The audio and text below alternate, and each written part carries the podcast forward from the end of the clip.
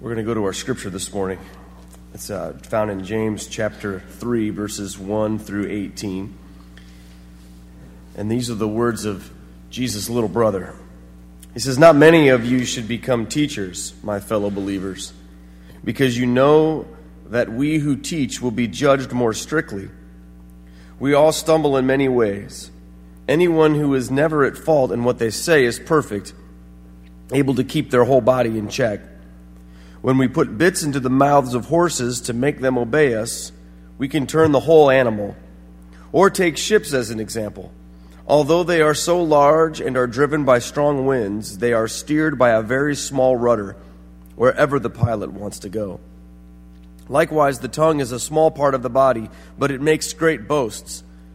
Consider what a great forest is set on fire by a small spark. The tongue also is a fire a world of evil among the parts of the body. It corrupts the whole body and sets the whole course of one's life on fire, and is itself set on fire by hell. All kinds of animals, birds, reptiles, and sea creatures are being tamed and have been tamed by mankind, but no human being can tame the tongue. It is a restless evil, full of deadly poison. With the tongue we praise our Lord and Father, and with it we curse human beings who have been made in God's likeness. Out of the same mouth come praise and cursing. My brothers and sisters, this should not be. Can both fresh water and salt water flow from the same spring? My brothers and sisters, can a fig tree bear olives or a grape tree bear figs? Neither can a salt spring produce fresh water.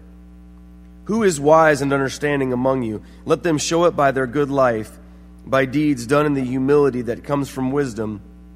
But if you harbor bitter envy and selfish ambition in your hearts, do not boast about it or deny the truth. Such wisdom does not come down from heaven, but is earthly, unspiritual, demonic. For where you have envy and selfish ambition, there you find disorder and every evil practice. But the wisdom that comes from heaven is first of all pure, then peace loving, considerate, submissive, full of mercy and good fruit, impartial and sincere. Peacemakers who sow in peace reap a harvest of righteousness. Let's pray together. Lord Jesus, these words speak to us strongly today. And we, Lord, ask that as we come to the moment of teaching, that Lord, you would set Pastor Mike's tongue on fire with your words, Lord. May they be guided and directed by the power of your Holy Spirit, that your church may be built up and edified. In Jesus' name we pray. Amen.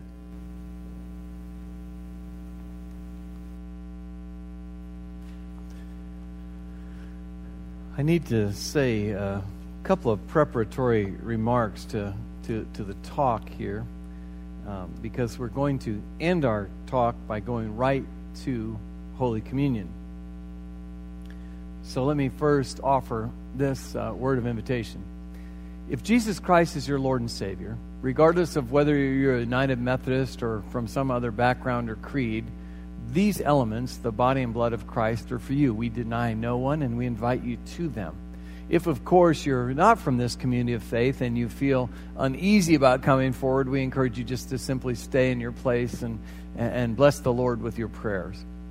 Now, we take communion here in a very simple way. And so, if you've never been here before, it might be better for you to let someone else go in front of you so that you might see an example. But we take it by intinction, which means there'll be a tray of bread that uh, the confirmation communion stewards will be holding. You simply take a piece of bread out of that tray, dip it into the cup that Vicky or Keith are holding, uh, receive it into your mouth yourself. You handle all the elements yourselves. And then kneel down at the prayer rail if you desire, as long as you'd like. And then, if you would, return to your uh, seats through this center aisle. Um, and, and those will be our instructions. Of course, if you're in our homebound communion team, you know to pick up your bags here and take them uh, with you. Now, I say those words because we're going to lead right into communion uh, at the end of this talk.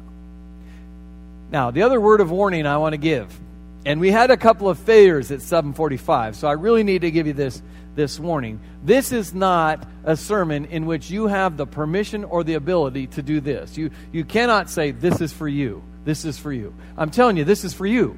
It's all of you. Don't be saying to the one on the, on the, on the right or left you, You listening? You listening? Okay? It's important. This is really important because I didn't I, Keith? I indicted two people right off the bat in the sermon. I said, "Stop hitting your neighbor." Okay, this is for you. All right. So, so here's the thing. As you listen to Pastor Keith read uh, James chapter 3, what you see in, in James chapter 3, at least at the ver- first part, is that bullseye being put on the words that we as human beings use. Now, there have been a lot of words used in the, hist- in the human history, in the, in the course of hi- human history. Matter of fact, there's going to be a lot of words used today, not all just by television commentators either. I read last week on the internet, where of course you know everything that you read is true this little statistic. The average American female, the average American female, men, put your hands in your pockets right now. The average American female uses 30,000 words each and every day. Not surprisingly, the average American male uses considerably less. But lots of words by them are being spoken as well. Now, some of the words that we say are quite important. Some of the words that we say are not so important. You know, we have words that most everyone in here at some point ha- has said that, that really aren't so important. Those of you can roll your minds back to the 70s. You remember the expression, What you talking about, Willis? Remember that one? You remember that expression? Or, or, or, there's another one that probably everyone in here, no one will want to admit they've heard it or understand what it's for, but almost everyone could, could, could repeat this Mike Morgan, come on down. And you could tell me where it's from, right? Or if you're really into sitcoms right now, I could say bazinga. And a lot of you know what that means, right? So there's a lot of words that have been used in the course of human history that simply aren't that important. They, they, they can come or go, and, and they don't really harm anyone. They're just kind of, you know, filler. And there's been a lot of very important words that have been said. A lot of you and and certainly I know I did in school, learned a, a handful of words that begins with the, with the phrase fourscore. And seven years ago, you know that one, right? Or, or, now that we've moved into February in Black History Month, you also know that some very prophetic words were, were said once, staying on the, on the, on the steps of the, the monument in, in, in honor of Lincoln, who said those previous words I have a dream today. Those words are important. Now, now we know that in the course of human history there are unimportant words and there are important words, and I would also go beyond that and say that there are some extremely important words, some potent words, some words that have eternal purpose, and, and we need to focus on them as well. I have a uh, my, my my preaching Bible right now is a red print Bible. You, you know what a red print Bible is? It has when you get into the Gospels and the New Testament, has all the words that Jesus spoke in red. Now, those words are really important, and I would tell you this that if I held it here in front of you and, and read it, the words of Jesus, starting in Matthew, going through the end of the New Testament, those words, if I read them out loud, would take me less than 45 minutes to read them out loud to you. There's not very many of them, and yet they're the most important and most potent words that have ever been said. And it starts for us as we as we move through today with some words from Luke chapter 22. These words are probably on your screen. Jesus took the bread, gave thanks, and broke it, and gave it to them, saying, This is my body given for you. Do this in remembrance of me. You see, this is for you. Those words are important. And the very next sentence that Jesus said, that also is likely on your screen, is this. In the same way, after the supper, he took the cup, saying, This cup is the new covenant in my blood, which is poured out for you and for many. Those potent words have been said hundreds of thousands of times, maybe millions of times since the advent that was Jesus Christ our Lord.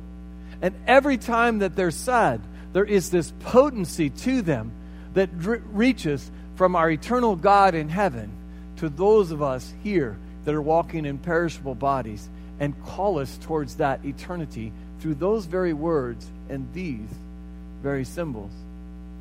Now, lots of words have been used in the course of human history.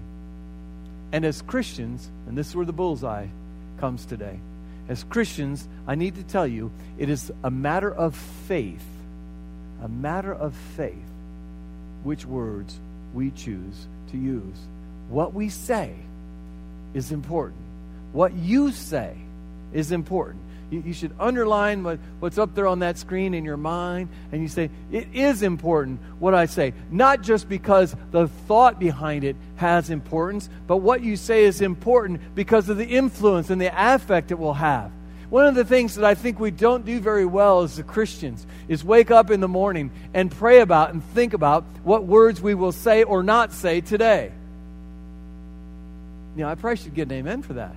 You know, I mean, because we need to be thinking and praying about the words we plan to say. See, there because there's this simple human truth and eternal truth presented to us in James chapter 3 that Keith read just a few moments ago. Out of the same mouth, and I'm going to translate this to our human our culture today in just a minute. Out of the same mouth come praise and cursing. My brothers and sisters, this should not be. Out of the same mouth come blessing and cursing. I know I have heard the expression to people who are using their words poorly say, And you kiss your mother with that mouth? And you kiss your mother with that mouth? There was a, a man long ago, and if you're from a Catholic tradition or a Lutheran tradition, you know about Sirach. Wisdom texts have always known this, but Sirach is a book that's on the back end of the Catholic uh, Apocrypha. And Sirach, in his book of virtuous wisdom, wrote this both glory and disgrace come from speaking. Now, if you're not saying amen in your heart, you're just not paying attention yet. Both glory and disgrace come from speaking because we know that words can bless us or they can wreck us. Your mother knew that. That's why she always told you when you were little, watch your watch your mouth, watch your tongue. Because she knew the truth that both glory and disgrace can come from the mouth. Anyone that's over five years of age knows that this little one quarter pound of flesh can do much more good or much more harm than the whole rest of us can during the course of the day. That little one quarter pound of flesh that's wandering around inside of your mouth. That's why Scripture says a small rudder can turn a big ship. And you know that one too. Remember, remember what you ter- learned either in Sunday school or school or, or, or by your parents? You, you know, your mother or father used to always tell you sticks and stones. But, and you know what they were telling you about that? They would tell you that when someone was hurting you with their words. And they know what you know today. They mean well. that's not true. Wounds of the body, they heal. You know, 30 years ago, I broke this hand playing football. I broke this hand and broke eight metacarpals in there, or whatever they are in there. Broke them eight different times in there. And guess what? I can pick stuff up. I was able to eat with a fork yesterday. Okay, that hand works just fine. That body, that body healed just fine. But I can also tell you a little bit. Uh, uh 30 years ago, I was sitting in my office, the youth pastor's office at the church where I was uh, the, the youth pastor at, and down the hall was the field supervisor from the seminary where I was at speaking to my boss who was a seminary classmate of him. And he said this sentence. I heard it come out of his mouth, and since I can directly quote it 30 some years ago, it had a penetrable impact on my heart. He said, Congratulations, Gene. You've hired the only guy that we think cannot graduate from the, from the school or have any success at all in ministry.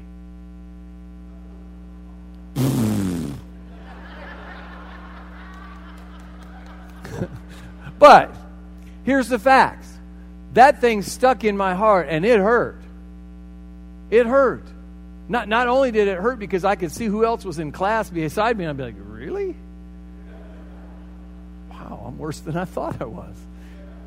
But that wound has a hard time healing. And, and, so, of course, we're admonished and need to be admonished that, that, that, that what we say might endure a lifetime. What we say might endure a lifetime in blessing and in curse. More of you will remember at this service than maybe our later services, a woman named Myrna Carter. She lives here at, at, at uh, Summit Point, but she was on the staff of the church for a number of decades. And years ago, we did as a staff reading a book called uh, Life of the Beloved by Henri Nouwen. And she challenged us at the end of that staff meeting, which we have every two weeks, to spend the next two weeks and every time we greeted someone from the church to end our conversation by simply saying the person's name. Uh, so, Maddie, you are beloved. Just like that. And guess what? People were encouraged by that. And you could literally see their countenance rise because they'd been blessed by a simple sentence. I never once in the time that I was doing that, and I still say that pretty frequently now, but I never once said, and I never have once said to someone, You are beloved. And they say, No, I don't want to be beloved. Never. Because words of blessings, just like words of curse, go into our hearts and they and, and they and they, they they change us in ways for the positive or the negative. Pastor Keith last week preached on Luke chapter 2 or James chapter 2 and in James chapter 2 there is that sentence faith without works is dead. It says faith without works is dead and I'm here to present to you today that your words are one of your works. Your words are one of your most important works even though you might be using several thousand of them today. The words we use are a spiritual issue because our tongue can do more work in 15 minutes to build up or tear down than the rest of us might be able to do in a day. I can build a wall in a day, but the wall I can build between people, I can do that in 15 seconds, right? So can you. So I submit to you the words of your works or one of your works. James chapter 1 says this Those who consider themselves religious and do not keep a tight rein on their tongue, you know, tracers tight, holding it back. Their tongues deceive themselves, and the religion is worthless. If you're not saying what you believe, your words are worthless. As Christians, our words simply must reflect our faith. George Barna is a great church growth expert guy, and he goes around the world doing these, these studies he said this, and of course, I th- would direct it at Cedar Rapids, Marion Robins, Hiawatha, and all of our extensions. He said, Would a visitor to your city, someone that was not from here, if they came here, would they be able to tell the difference between those who follow Christ and those who do not by their words? Like, wow. We do concentrate a lot on our actions, of course. And we also need to concentrate on our words. Would a visitor from out of town be able to tell that if they met you, just from your words, that you were Christians? See, our words as, as works of faith should reflect our heart. And our heart should reflect that Christ is our Lord. And He's the master and Savior of, of, of all of us. Take a look at what Paul writes in Ephesians 4.24. Do not let any unwholesome talk come out of your mouth all right, I'm not going to make you raise your hands, but as your pastor, I will say, guilty, guilty, guilty. I have in my life, and maybe in my week, allowed some unwholesome talk to come out of my mouth. Most of you, if, if you're being honest, would at least get the Methodist hand raised go if I asked you, right? Do not let any unwholesome talk come out of your mouth, but only what is helpful for building up others according to their needs, that it may benefit those who listen. I have a friend, Reverend uh, Dr. Melanie Rose. She's a pastor out in Lakewood, Colorado. And I'll tell you what, anytime I'm just doing cruddy or feeling bad, I call Melanie because she's one of those people, and I hope you have several of these in your life. It doesn't matter what's going on in your life. When you call Melanie, you're going to get blessed and you're going to get built up. And I, I, can remember, you know, talking to her some time ago. I said, "Oh, you know, Melanie, I preached a sermon, nobody was listening, and and uh, uh, you know, it was just horrible, and they, they wanted me to leave and all that." She said, "Oh, Mike, you're so awesome as a preacher."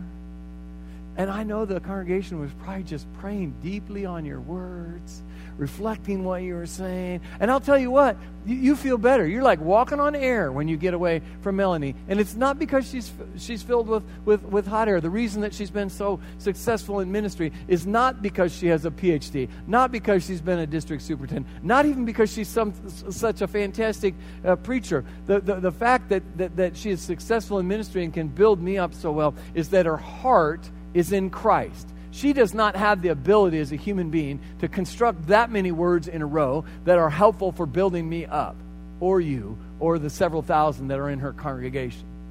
What she has, like I pray all of us aspire to, is Christ in her heart.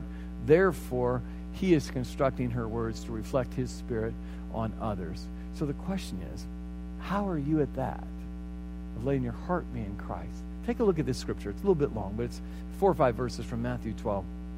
These are Jesus' words Make a tree good, and its fruit will be good. Or make a tree bad, and its fruit will be bad. For a tree is recognized by its fruit. You know where we're going here, of course. You brood of vipers, how can you say, you who are evil, say anything good? For the mouth speaks. Hear that? See that last line? Not what the mind thinks but what the heart is full of. The mouth speaks what the heart is full of. A good man brings good out of the good stored up in him. And an evil man brings evil things out of the evil stored up in him. But I tell you that everyone will have to give an account on the day of judgment for every empty word they have spoken. This is not going to bode well for me sometimes, and maybe not for you.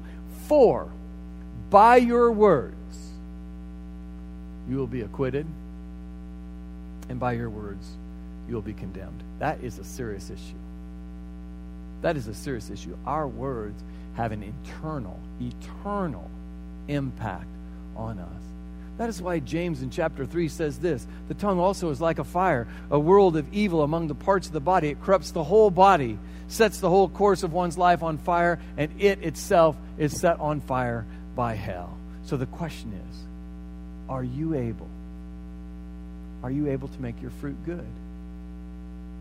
See, I, I would say we cannot. I would say I am unable to make the fruit of my words good all by myself. I, I know this to be true. There's been many times when I've said, I got to quit doing, saying this, whatever. And I never had any success until I understood what could tame my tongue. See, God alone can tame our tongue. It's a serious problem, serious issue. And therefore, we need serious help. From where do we get our help? In the millions of words that are out there? Let, let, let me show you a picture. I had Simon go out there. I think there's a picture at Barnes and Noble. That's the self help section. That's how many books there are in self help. And that's probably not all of them, I would, I would guess. I've, I've been to various bookstores. You can get thousands, millions of words written about self help. So you, there are several books, and I, I know we, we, don't have a good enough Zoom on this, but if you were to go out, uh, out there and you could find these books, and these books would be filled with pithy words of advice and counsel, like an apology is a good way to have the last word. Amen? I like that. That's fun. Or, or there's another one that probably says, this is one that's been said to me a lot. If your mind goes blank, turn off the sound.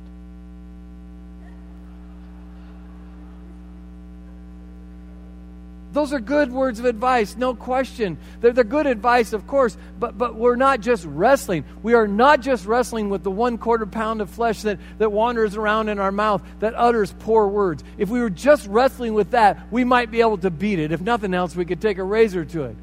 But we have to beat it with something more. We're wrestling with the forces of evil that come from our inside out and set that, that tongue on fire. So self help will not get us there. Jesus says, not that we necessarily used to re- need the right words, but we need the right heart that will flow the right words. We don't need self help, we need supernatural help. Take a look at this bookshelf. That's supernatural help. That's the one book, the one resource we know.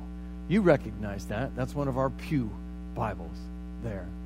One of our old Pew Bibles sitting on a bookshelf all by itself because that's the kind of help we need.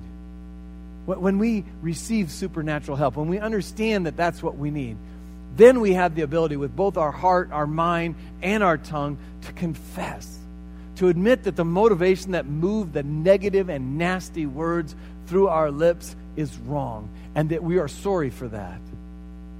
We need the ability to, to, to, to, to move towards confession, and I believe only the Spirit of God can take us there. And then, of course, we move to repentance, to claim the fact that yes, we're wrong, and yes, we want to change. We have the ability to turn towards the direction we desire to change, but the steps we take have to be given us by the Lord. Our decision is to, to, to confess our sins and to repent, make ourselves ready to move the direction of the Lord, and then we receive the purification and the cleansing of our heart and pray for the influx of the words that God gives us to speak. And I would say this it's just like your shampoo daily rinse, repeat, confess, repent, and receive the purification that God can give you. Let what you say be important.